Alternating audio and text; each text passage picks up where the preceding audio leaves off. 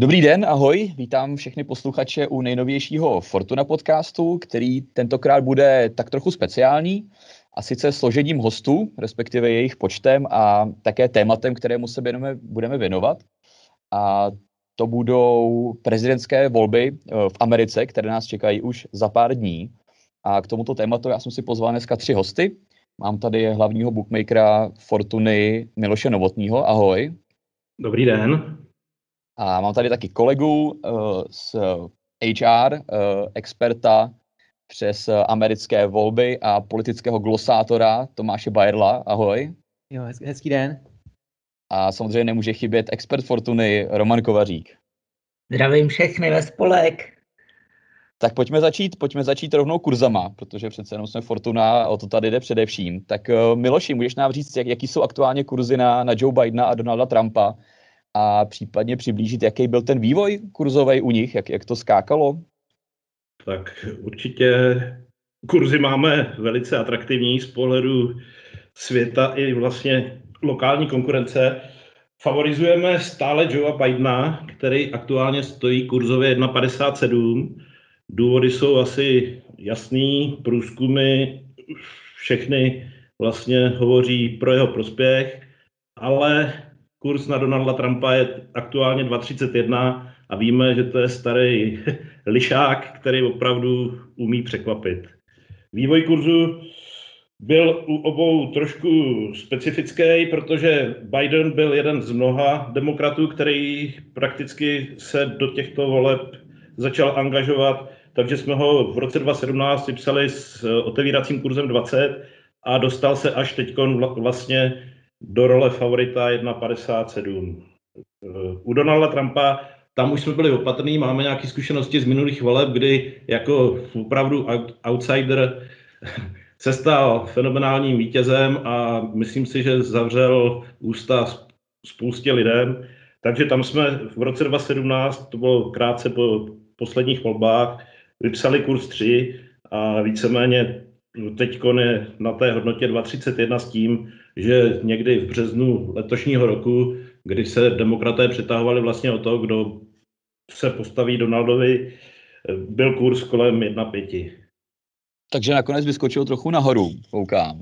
Uh, jak, jak je to vůbec jakoby z nasázenosti? Věří, věří lidi spíš Donaldovi nebo, nebo Bidenovi? No z pohledu rizika s, mám z toho těžkou hlavu, protože lidi věří výrazně Donaldu Trumpovi. Náběry na Donalda máme opravdu teď přes 30 milionů korun, kdežto na Joea Bidena 16,5 milionů, takže z tohohle pohledu mám opravdu úplně těžký spaní, kdyby náhodou vyhrál ten Donald Trump a my jsme nějak ty náběry nedorovnali, tak by to znamenalo podobnou díru do bilance politických sázek, jako byla v minulých eh, amerických volbách, kdy jsme jako Fortuna na tom prodělali asi 10 milionů, jestli si dobře pamatuju. Takže vlastně i v těch minulých volbách lidi, lidi věřili Trumpovi víc? Uh, než, Minulé než... volby byly trošku srovnatelně jiný, protože tam Donald Trump vstupoval do voleb jako outsider a spíš jako eh, většina lidí si z toho dělala srandu, ale viditelně ti, kteří sledují seriál Simpsonovi, neudělali chybu a mohli nasadit Donalda i v kurzu třeba tam začínal v minulých voleb kurz 50 na Donalda, jo? takže tam bohužel ten výsledek vycházel z toho, že spousta menších sázek znamenala pro nás vysoký riziko a pak to překvapení po sečtení hlasů volitelů pro nás znamenalo tuhle obrovskou ztrátu. No. no to je vlastně asi jako takový zavádějící, protože v té Americe nefunguje úplně přímá volba, tam je vlastně ten systém volitelů, což, což de facto znamená, že i když Clintonová tenkrát získala, eh, myslím, o 3 miliony hlasů více, tak vlastně prohrála, což, což, je, což je dost neobvyklý třeba tady v České republice, kde se to vlastně řídí třeba volba prezidenta teď přímou volbou. Ale já si myslím, já bych to možná jenom doplnil, že ty, těch pár let zpátky, čtyři roky dozadu, tak vlastně ty průzkumy upřednostňovaly Clintonovou, ale, ale ukázalo se, že možná úplně nesprávně se ptali, nebo aspoň se neptali správně uh, správného kvóra lidí. A myslím si, že vlastně v tomhle roce se, se ty výzkumní agentury se poučily a že, že ty odhady jsou přesnější, takže si myslím, že Biden má větší šanci než Clintonová.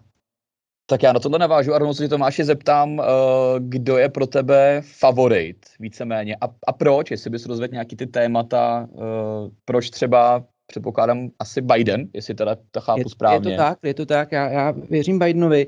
No, když jsem vlastně si dělal přípravu tady na, na, na tenhle podcast, tak jsem koukal vlastně i na průběh voleb před čtyřmi lety, nevím, jestli to jakoby všichni posluchači nebo i vy pamatujete, jak vlastně po volbách vystupovali vlastně jeden skandál za druhým spojený s Trumpem, ať už to, byly, ať už to byl ten šéf volební kampaně, nebo potom i to propojení s Ruskem. A vlastně mě fakt překvapuje, že on se dostával se takhle daleko, že, že mu to ty lidi odpustili, nebo ta paměť je krátká, takže když začnou ty čtyři roky dozadu, tak vůbec nějaký jeho jako odpovědnost nebo, nebo férovost té volby byla dost pochybnitelná. A zároveň uh, jako vidím poměrně velkou polarizaci v Americe, kterou podle mě může z velké části on, takže z toho důvodu si myslím, že Biden by byl, byl světu a Americe prospěšnější. A z toho důvodu jsem si ho dovolil prioritizovat a vidím teď vlastně na, na, na The Economics, který má podle mě nejpřesnější ty predikce, tak vlastně v Dubnu už se jako Biden dostává před Trumpa a teď nad ním už drží jakoby docela velký náskok. No a je otázka, jak to samozřejmě bude. Každopádně ten náskok se udržuje i díky covidu, který asi Trumpova administrativa úplně dobře nezvládla. Nic, nicméně tam samozřejmě jako je ta otázka, stejně to bylo, jako to bylo před těma čtyřma rokama, jestli náhodou na poslední chvíli uh, se prostě nemůže stát stejná věc jako, jako, jako kdysi, že, že ten Trump vyhraje i prostě přes veškerou tu nepřízeň a tam tuším byly ty, ty mm, předvolební uh, průzkumy taky favorizovaly Clintonovou před těma čtyřma Je to tak, no. Tam jako je otázka, jaká byla ta přesnost těch průzkumů. Zároveň Trump vlastně krátce před volbou, jestli se nepletu, vytáhl ty e-maily, uh, kdy vlastně Clintonová používala, jestli se nepletu, svůj soukromý účet pro vlastně komunikaci spojenou s, s, vlastně s governmentem v Americe. Myslím, že to bylo ministerstvo zra, zra, zahraničních věcí tenkrát. A to jí mo- mohlo zlomit vás.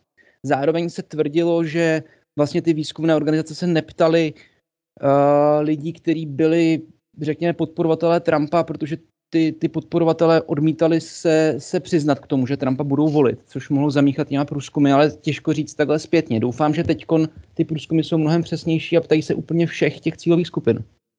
Romane, obracím se na tebe, jakožto na experta Fortuny. Uh, pro tebe je taky favoritem Joe Biden, nebo, nebo by si spíš dal, dal Donalda? No, mě na těch eh, současných volbách strašně baví, že je to živý těleso. Já si pamatuju, když jsem někdy v lednu psal první analýzu k těm americkým prezidentským volbám a úplně jasně jsem favorizoval Donalda Trumpa. Ono v té době všechno vypadalo poměrně, poměrně jasně. Eh, demokrati neměli pořádného protikandidáta, na kterým se nemohli vlastně ani shodnout. Eh, Donald Trump eh, sbíral různé úspěchy, zejména na tom poli obchodní politiky, kdy uzavřel výhodné smlouvy jak s Čínou, tak s Velkou Británií. Podařilo se mu vlastně historický okamžik, kdy zahájil zahájil vlastně jednání se Severní Koreou, body sbíral za to, že se Amerika po letech vrátila vlastně do vesmíru se svým vesmírným programem, takže to vypadalo, že prostě Joe Donald Trump nemá vlastně mm, kam, jako, že to nemá kam upadnout. Nicméně následně přišla situace ohledně koronaviru, která, jak vidíme celosvětově, tak eh, ubírá, ubírá eh, představitelům těch zemí, které, které to nezvládají, tak jim eh, bere preference, což je vidět i třeba u nás na posledních průzkumech ano. Stejně tak se objevila nepříjemná kauza Black Lives Matter, agrese policistů vůči národnostním menšinám, což je zase další obrovský highlight amerických voleb, který je strašně důležitý, který tohle to změnil. A pak samozřejmě tam jsou věci, které se Trumpovi v průběhu těch let eh, vlastně nepovedly a to jsou, to naznačoval i Tomáš, eh, něco se vlastně, eh, o něčem se mluvilo po volbách, něco se stalo za ty čtyři roky, tam pro mě nejcitelnější asi je Eh, ztráta z řad příznivců válečných veteránů, což byli pravověrní voliči Donalda Trumpa a on díky tomu, jak se vyjadřoval, díky té retorice dokázal i tady prostě určité hlasy ztratit. Takže eh, v současné době, co jsem psal analýzu asi měsíc, necelý měsíc zpátky, tak jsem přesvědčen o tom, že zvítězí demokraté a Joe Biden, přestože si myslím, že je to suverénně jako nejslabší kandidát demokratů za poslední roky.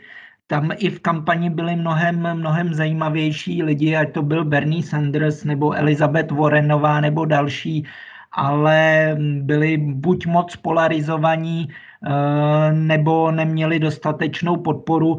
Eh, Bidenovi ta nominace spadla vlastně do klína, ale nemyslím si, že by to byl eh, kvalitní protivník, který by měl charisma nebo nějaké extra retorické schopnosti, takže o to, o to je to zajímavější, ty současné volby. Nicméně si myslím, že zafunguje anti-Trump a, a Joe Biden nakonec vyhraje.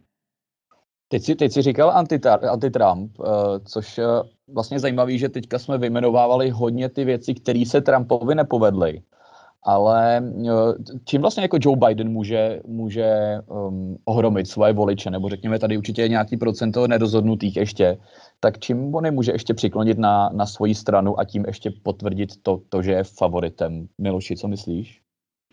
No, pro mě ty volby jsou opravdu specifický, protože jedná se prakticky o eh, světovou velmoc a soupeří tady dva seniori 77 let, 74 let proti sobě. Jo. Což je až zarážející. Já si myslím, že opravdu ten Joe Biden toho až tolik nenabízí, spíš je to taková ta alternativa svým způsobem menšího zla proti Donaldu Trumpovi, protože asi většina lidí se shoduje, že ty dva kandidáti ať je to jeden nebo druhý, nej, nejsou ti, kteří by jakoby tu společnost spojovali, ale jsou to vlastně dva, dva sokové proti sobě a ne, nedovedu si představit, v čem by ten Biden jakoby mohl pomoci vzhledem ke svému věku a myslím si, že zdravotně už taky je vidět, že na tom není úplně ideálně. Podle mě jestli, když teda zvítězí, tak to bude ta volba anti-Trump. No. Tomáši, myslíš si, že třeba, že třeba může Bidenovi hodně pomoct i, i Kamala Harris, co by nominantka na, na víceprezidentku, která vlastně ze svého původu, její, její otec je z Jamajky, matka je z Indie, takže ona cílí na, na takovou tu afroamerickou skupinu, případně na tu skupinu těch azijských američanů. Tak, eh, takže ona je možná ten, ten, kdo vlastně Bidena víceméně dotáhne do té do funkce. Já, já si myslím, že to byl určitě promyšlený krok, uh, i, i vzhledem k, tady, uh, k těm nepokojům, které byly zmíněny vlastně před, v předchozím vstupu. V zásadě uh, těch hlasů, to, těch minoritních hlasů v Americe je, je hodně. Problém je ve volebním systému, který ne vždycky jim, jim úplně pomáhá. Uh, stává se uh, nebo respektive zneužívají se různé metody na zmenšování a zvětšování volebních obvodů podle toho, kdo tam má minoritu a, a, a nebo naopak většinu.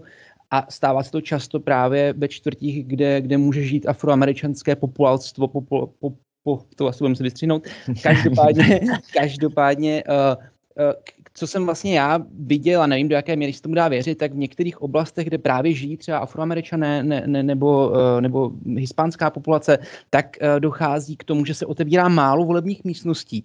A tyto lidé musí stát několik hodin vlastně ve frontě, což se jim samozřejmě nechce. Tím se snižuje volební účast a to vlastně napomáhá republikánům.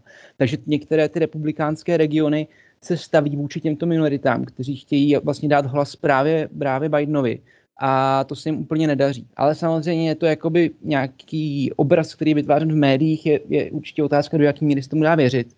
Ale republikáni dlouhodobě tlačí po nižší volební účasti, která jim napomáhá k vítězstvím. Prostě jakoby republiká, to je cesta, kterou republikáni mají už podle mě od 80. let. Eh, já jsem právě jako i, i, i slyšel nebo četl, že, že takovým těm voličům, uh, snad to nebude uh, znít nějak špatně, takovým těm non-white, jak se říká, ne, ne těm jako bílým američanům, se vlastně k volbám moc nechce a že oni jsou ty, kteří jako můžou hodně rozhodnout. takže tam asi předpokládám, že u Bidena uh, skrz i tu, i tu Kamalu jde asi o to je jako aktivovat, co nejvíc předpokládám.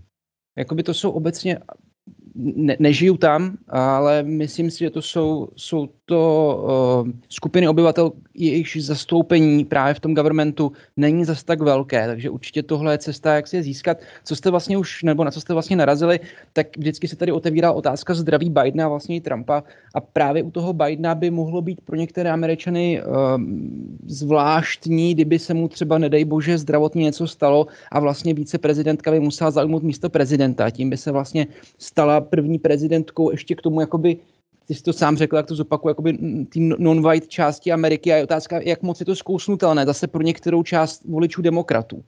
Prostě hmm. jakoby, nebudeme si nalhávat, Amerika není úplně uh, jakoby otevřená eh, těmhle otázkám ve všech ohledech. Já právě, mě tohle téma velice zaujalo a zaujal mě i ten kurz, protože pokud se podíváme v nabídce, uh, tak tam stále máme vypsanou uh, Eh, Kamalu Harrisovou, že by mohla být vítězem voleb.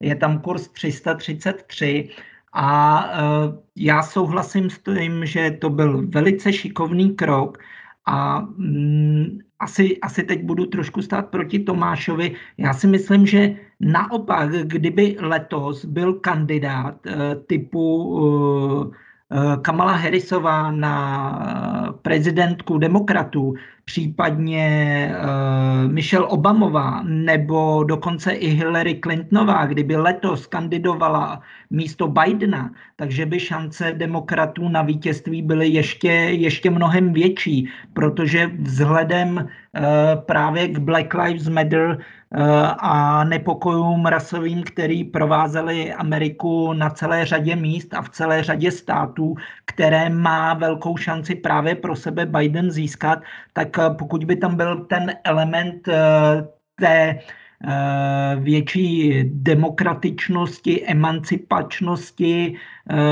a možná i rasové rozličnosti, tak, tak si myslím, že by ty šance demokratů byly mnohem větší, takže ten kandidát mohl být každopádně, každopádně větší. A Harrisova jako její práce je jasná, přesvědčit ty menšiny. Ono v minulých volbách eh, se právě poukazovalo na to, že menšiny nedorazily k volbám, případně to, co říkal Tomáš, neměli tolik možností. Eh, zhruba afroameričanů k volbám eh, dorazí zhruba jen kolem 15%. To je to v některých státech, to je strašně nízké číslo, takže tam není potřeba aktivovat tak velkou masu lidí, který by k těm volbám přišli a pokud by přišlo zhruba 10% navíc eh, z této komunity, tak prostě Biden, eh, tak Trump ty hlasy nemá šanci dohnat, jednoznačně.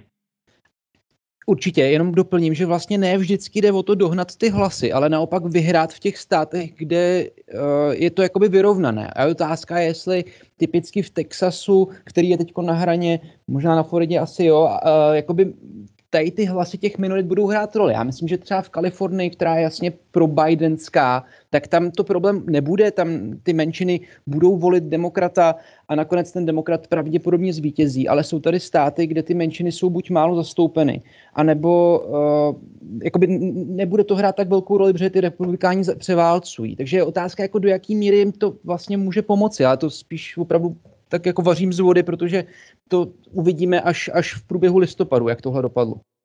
Eh, já ještě navážu na to, Roman, Roman říkal, že máme stále vypsanou Kamalu Harris i na, i na to, že by mohla být vítěz prezidentských voleb. Tak uh, Miloši, z jakého důvodu jste ji tam nechali? Jako, očekáváte, že třeba je malinká šance, že by to ještě Biden za těch pár dní položil a, a že by Kamala nastoupila za něj? Tak jako po celou dobu vlastně se spekuluje ohledně toho zdravého Joe Bidena, a víceméně je to sázka tady na, na ten podnět, no. že se může stát, že třeba Joe, Joe Biden by se necítil a nebo by, pak by prakticky se prezidentem stala jeho zástupkyně, víceprezidentka, kandidátka. No. Takže to je ten důvod a myslím si, že ten kurz i světově docela osciluje podle po každém vlastně vyjádření Joea Bidena se mění, takže se to pohybuje od stovky až po 800 A myslím si, jako, že opravdu ta pravděpodobnost je velice malá, ale vyloučit to prostě nejde. Uh, já se ještě zeptám, uh, probírali jsme teďka Joea Bidena, čím, čím může voliče zaujmout. Uh, a zeptám se ještě naopak, Donald Trump má ještě nějaký ESO v rukávu, kterým, který může který může udělat ten, ten spin, díky kterému nakonec by to mohl vyhrát. Tomáši, co myslíš? No, zase spíš se vrátím k té instituci voleb v Americe, která vlastně, dochází tam vlastně k dvojímu způsobu volení. Jedno je, jedno je přímo volební místnosti, který známe tady v Čechách, a druhý je vlastně použitím pošty. A jakoby Trump si vlastně od léta připravuje půdu pro to, aby, aby mohl napadnout v případě prohry právě to, ten, ten způsob volby uh, skrz poštu. Myslím si, že se mu to daří a že spousta eh, jeho podporovatelů začíná věřit velkému spiknutí, kdy vlastně ty poštovní lístky se dají snáž, snad, snadněji uh, nějakým způsobem sfalzifikovat nebo, nebo odevzdat vícekrát pro, od, jakoby za, jednoho, za jednoho člověka. V reálu si myslím, že to zase tak možné není. Každopádně on si tu půdu připravuje proto, aby v případě prohry mohl většinu nebo všechny tady ty poštovní lístky eh, nějakým způsobem spochybnit a tomu vlastně pomůže, nebo respektive asi mu to pomohlo potom při případném protestu proti výsledku voleb čemu to potom může výst. Každopádně k čemu to určitě povede, ty, ta, ty, to, ten poštovní způsob volby, je to, že vlastně ty výsledky nebudou známy v ten volební den. Budou známy až, až v průběhu listopadu, nebo možná dokonce počátkem prosince. Takže to bude spíš takový volební měsíc, než volební den nebo volební týden. A to se za tu dobu se může stát hodně, protože ty výsledky budou docházet postupně, pravděpodobně budou potom zvedat čísla demokratům a to bude mlín na, na, na tady kola podporovatelů Trumpa, který budou tvrdit, že dochází k tomu zvyšování jenom proto, že tady Deep State nebo, nebo mimozemšťani nebo, nebo Simpsonovi nějakým způsobem prostě ovlivňují ty volby už po tom, co jsou místnosti uzavřeny. Takže můžeme očekávat, že, že to, nej, to největší čoro nastane až, až po samotných volbách. Tam, tam je to podle mě hodně otevřené. No. Tam je to hodně otevřené s tím, že jakoby Trump má většinu uh, v, v tom nejvyšším soudě v Americe. Vlastně teď nedávno se objevila zpráva, že prošla v Senátu uh, ta, ta, ta jeho kandidátka, která určitě bude stát při něm. A je otázka, do jaké míry ten, ta, ta, ta naše nebo námi vnímaná demokracie v Americe si, jako, si poradí s touhle situací, která je jakoby na hraně právního rámce a ústavy. Jakoby ústava upřímně v Americe nepočítá s přímou volbou, to se dodávalo postupně až, až v průběhu let, takže vlastně dřív existovaly fakt jenom ty volitelé, teď se ty volitelé volí na základě rozhodnutí lidu, respektive o to obyvatelstvo hlasuje v normálních volbách a podle toho se určuje, který stát má jakého volitele a koho ten volitel bude volit. Ale v minulosti to tak nebylo. To se prostě tady vzal volitel a ten se sám na základě svých rozhodnutí rozhodl, koho, koho zvolí jako prezidenta. A jak se to postupně přidávalo, tak si myslím, že do určitý míry to teď může narazit na nějakou zeď tady obrovsky polarizované společnosti a, a jakoby spousty věcí, které už byly řečeny, nejdou vzít zpátky, včetně tady různých konspiračních teorií a takových semínek pochybnosti. Já ještě, jestli bych jako mohl doplnit, ty se ptal, jestli má Donald Trump něco v rukávu. Já si myslím, že už přesně na základě minulých voleb můžeme čekat, že nějakou špínu vytáhne. Je to prostě jeho styl, něco, co si chystá na poslední chvíli, co vytáhne prostě těsně před volbami, co bude rezonovat. Na druhou, na druhou stranu ta situace je taková, že uh, to korespondenční hlasování naznačuje enormní zájem o volby. A to, co říkal Tomáš, eh, větší, větší počet eh, volit, voličů, eh, následně i volitelů a všeho ostatního, tak nahrává demokratům. Teďka vidíme, Donald Trump má vlastně v současné době už odvoleno, i on využil možnost volit vlastně korespondenčně, takže ty hlasy už vlastně se sčítají nebo nesčítají, ale, ale počítají se, kolik jich je a očekává se rekordní zájem oproti minulosti. Takže to hraje do karet, do karet eh, demokratům, nicméně čekám, čekám nějaký trumf, že zkusí ještě Donald vytáhnout. Jenom Romane, tě Robátko opravdu nevolil korespondenčně, volil na Floridě a když tak si najděte klidně obrázek, protože Trump se dívá vedle do, do toho druhého budníku, kde volí jeho manželka a podle mě se kouká, jestli volí jeho. A, a vzhledem k tomu, že na to vzniká už historicky spousta vtipů, tak si myslím, že je možný, že, že Melanie tam poslala někoho jiného, ať už to byl kdokoliv. Miloši, předpokládám, vy, vy jste teďka v pohotovosti a hlídáte, hlídáte, co všechno se děje v Americe, jak se, jak se ten kurz bude měnit, podle toho, jakou špínu ještě dokáže Trump vytáhnout, jak říkal Roman. No určitě, abych podepsal to, co říkal Roman, že Donald je opravdu jako velký strateg a nejde daleko pro nějakou spekulaci nebo tak, jenom aby on na tom účelově něco získal. Na druhou stranu je pravda, že spousta těch lidí už má odvoleno, takže on každým dnem, co odkládá případný vytažení tady toho nějakého kostlivce, tak prakticky osloví menší část těch voličů. Takže si myslím, že asi už většinu těch svých nábojů vystřílel a uvidíme, co se bude dít. Každopádně ten kurz kontrolujeme opravdu několikrát denně, sledujeme situaci v USA. Myslím si, že je důležitý sledovat přímo i e, ty americké weby, protože v Čechách často ty komentátoři nejsou nezaujatí, mám pocit. No. Eh, já ještě, eh, myslím, že jsme probrali spoustu, spoustu věcí a, a že jsme hodně nastínili, že, že všichni favorizujeme, favorizujeme Joe Bidena. Eh, já ještě upozorním, že my na něj držíme nejvyšší kurz ze, ze všech zemí Evropy a snad i světa. Opravně Miloši, jestli se pletu. No snažíme se o to, samozřejmě nejsme schopni monitorovat jakoukoliv sáskovku, ale tady v České republice určitě držíme nejvyšší kurz a snažíme se opravdu to držet eh, na nejvyšší možný úrovni, ať si každý může vsadit toho svého favorita. Takže i na druhou stranu se snažíme eh, držet atraktivní kurz na Trumpa. Určitě v tomhle případě bych mohl tady jen upozornit nebo možná zamachrovat na sázky, které jsme už na tyhle volby nabrali, protože přestože se říká, že sázení je drobný hazard, tak tady o drobným hazardu bych asi nemluvil, protože máme opravdu nabranou sázku v částce 1 milion korun na Joea Bidena, kurzu 1,57. Na druhou stranu máme několik půlmilionových sázek na Donalda Trumpa a tam jako někdo to sadil v aktuálním kurzu a někdo bohužel si to sadil v kurzu 1,5, když byl velkým favoritem v březnu tohoto roku. No. Tak to už jsou, to už jsou zajímavé čísla. Eh, já myslím, že nás poslouchá eh, určitě pár lidí, kteří ještě nejsou klienti Fortuny. Tak eh, neříkám, aby si zrovnou, rovnou sadili milion, nicméně pokud se u nás registrují a využijou speciální kód podcast 900, psáno podcast 900 velkýma bezmezery, tak jim dáme bonus na první sázky a můžou začít klidně, klidně jenom nějakým čentem. Nemusí tam posílat hnedka, hnedka myčudu. A, a já a zase, se zase jim to v tom nebudem bránit. To tak. To nebudem, to rozhodně nebudem. A já se ještě přesunu od, od celkového vítěze k, k jednotlivým státům, který máme taky vypsaný. Máme tady Arizonu, Floridu, Georgii a, a spoustu dalších.